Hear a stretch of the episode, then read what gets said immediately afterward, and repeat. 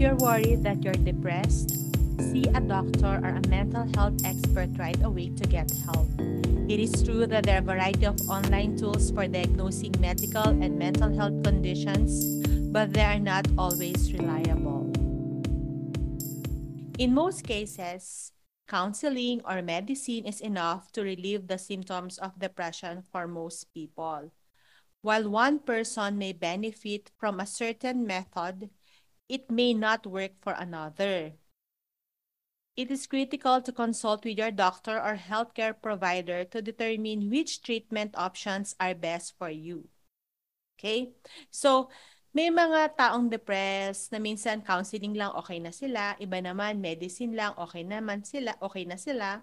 O kaya naman combination of both, counseling and medicine nagiging okay sila. Okay? To assist with this discussion, below is a list of most frequently prescribed therapies for depression.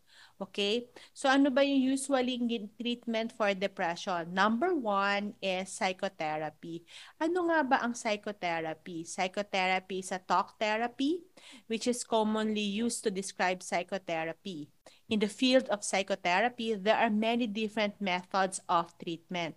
While many therapists specialize in a single style of therapy to treat depression, others utilize a variety of modalities to develop a more personalized treatment plan tailored to specific treatment needs. Below are the examples of psychotherapy. Number one, of course, my favorite, it's CBT, Cognitive Behavioral Therapy. CBT can help you change any negative thought or behavioral habits that may be causing or exacerbate your depression. Also, this type of therapy is typically short-term, focusing on your current issues and teaching you how to cope with them in the future. Okay? Ang CBT talaga, ang pinaka-target niya is to pinpoint all the negative thoughts na kung saan hindi naman tatanggalin yung negative thoughts, pero ipoposition sa, ipoposition yung negative thoughts in such a way na makakapag-function well ka pa din. Okay? Another kind of psychotherapy is psychodynamic therapy.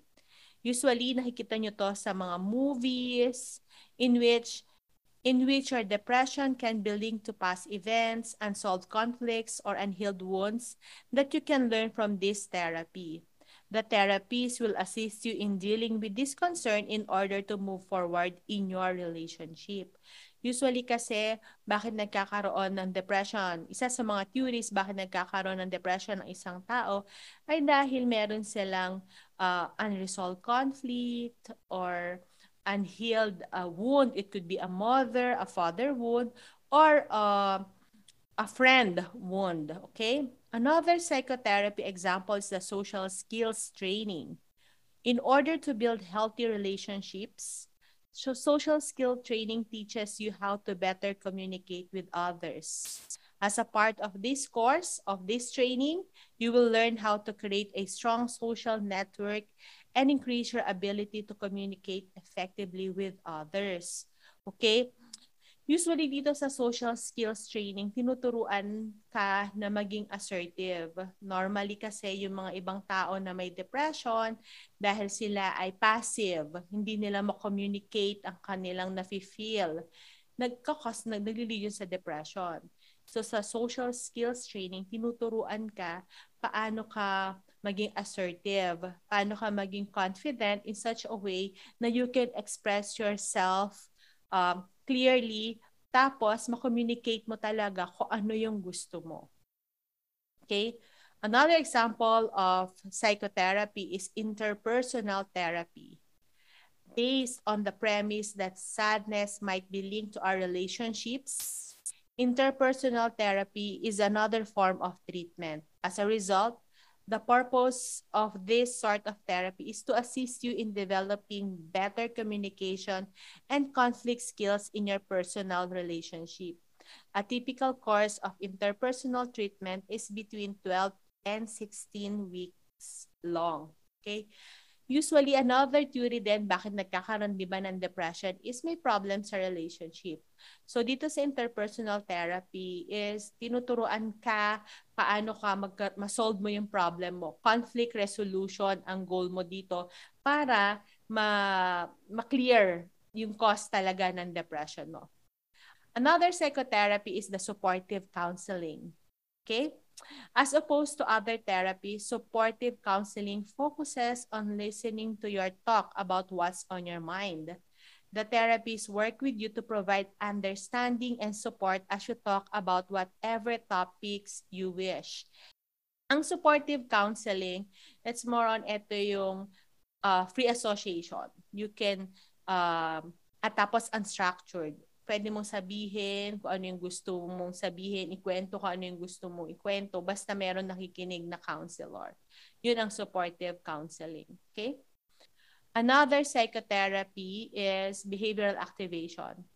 Behavioral activation teaches people how to develop goals and incorporate more enjoyable activities into their daily routines.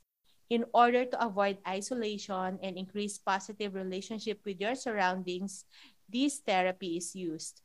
Depression symptoms may be alleviated if you get more physically active and engage in more enjoyable activities.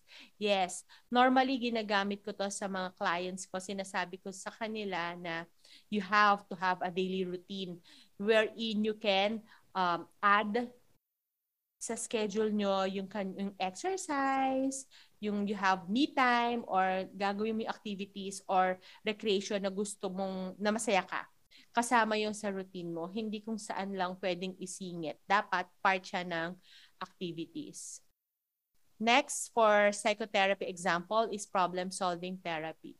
The goal of problem solving therapy is to help you identify the most pressing difficulties in your life and then assist you in brainstorming a variety of solutions The therapists assist you in evaluating all of your alternatives and deciding on the best course of action for you. Okay? So dito, usually kapag may problem kasi may depression na ang tao kasi dahil meron silang matinding problema. So sa problem solving therapy, yung goal niya is mag-brainstorm kayo ng solution na pwede mong gawin sa problem mo para maibsan yung depression mo. Okay? Last one for the psychotherapy is family or couple therapy.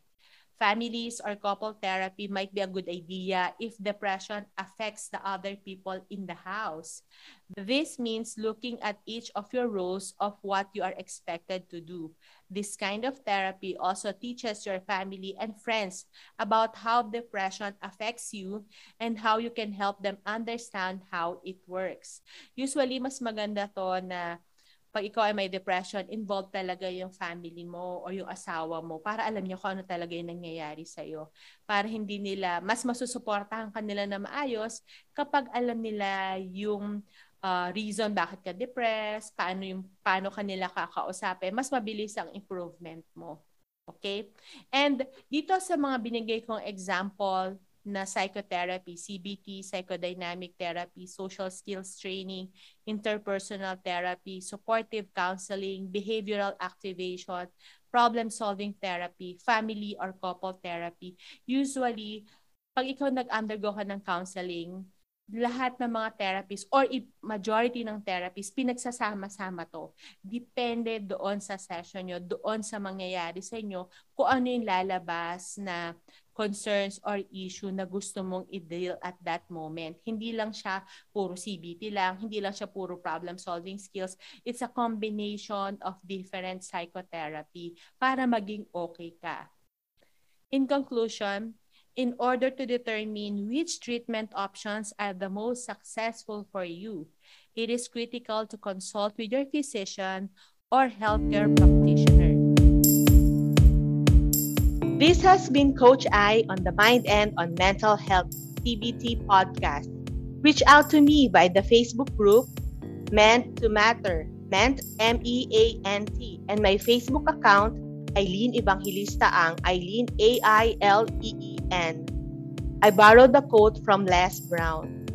You ask for help not because you are weak, but because you want to remain strong. The hurt and pain you are feeling is temporary unless you choose to dwell on it. Remember, healing is a slow process.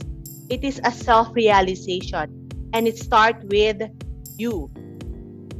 This episode has been brought to you by Kids Hope Foundation Inc., Life Coach Group Advisor Inc., and Kids Journey Learning Center.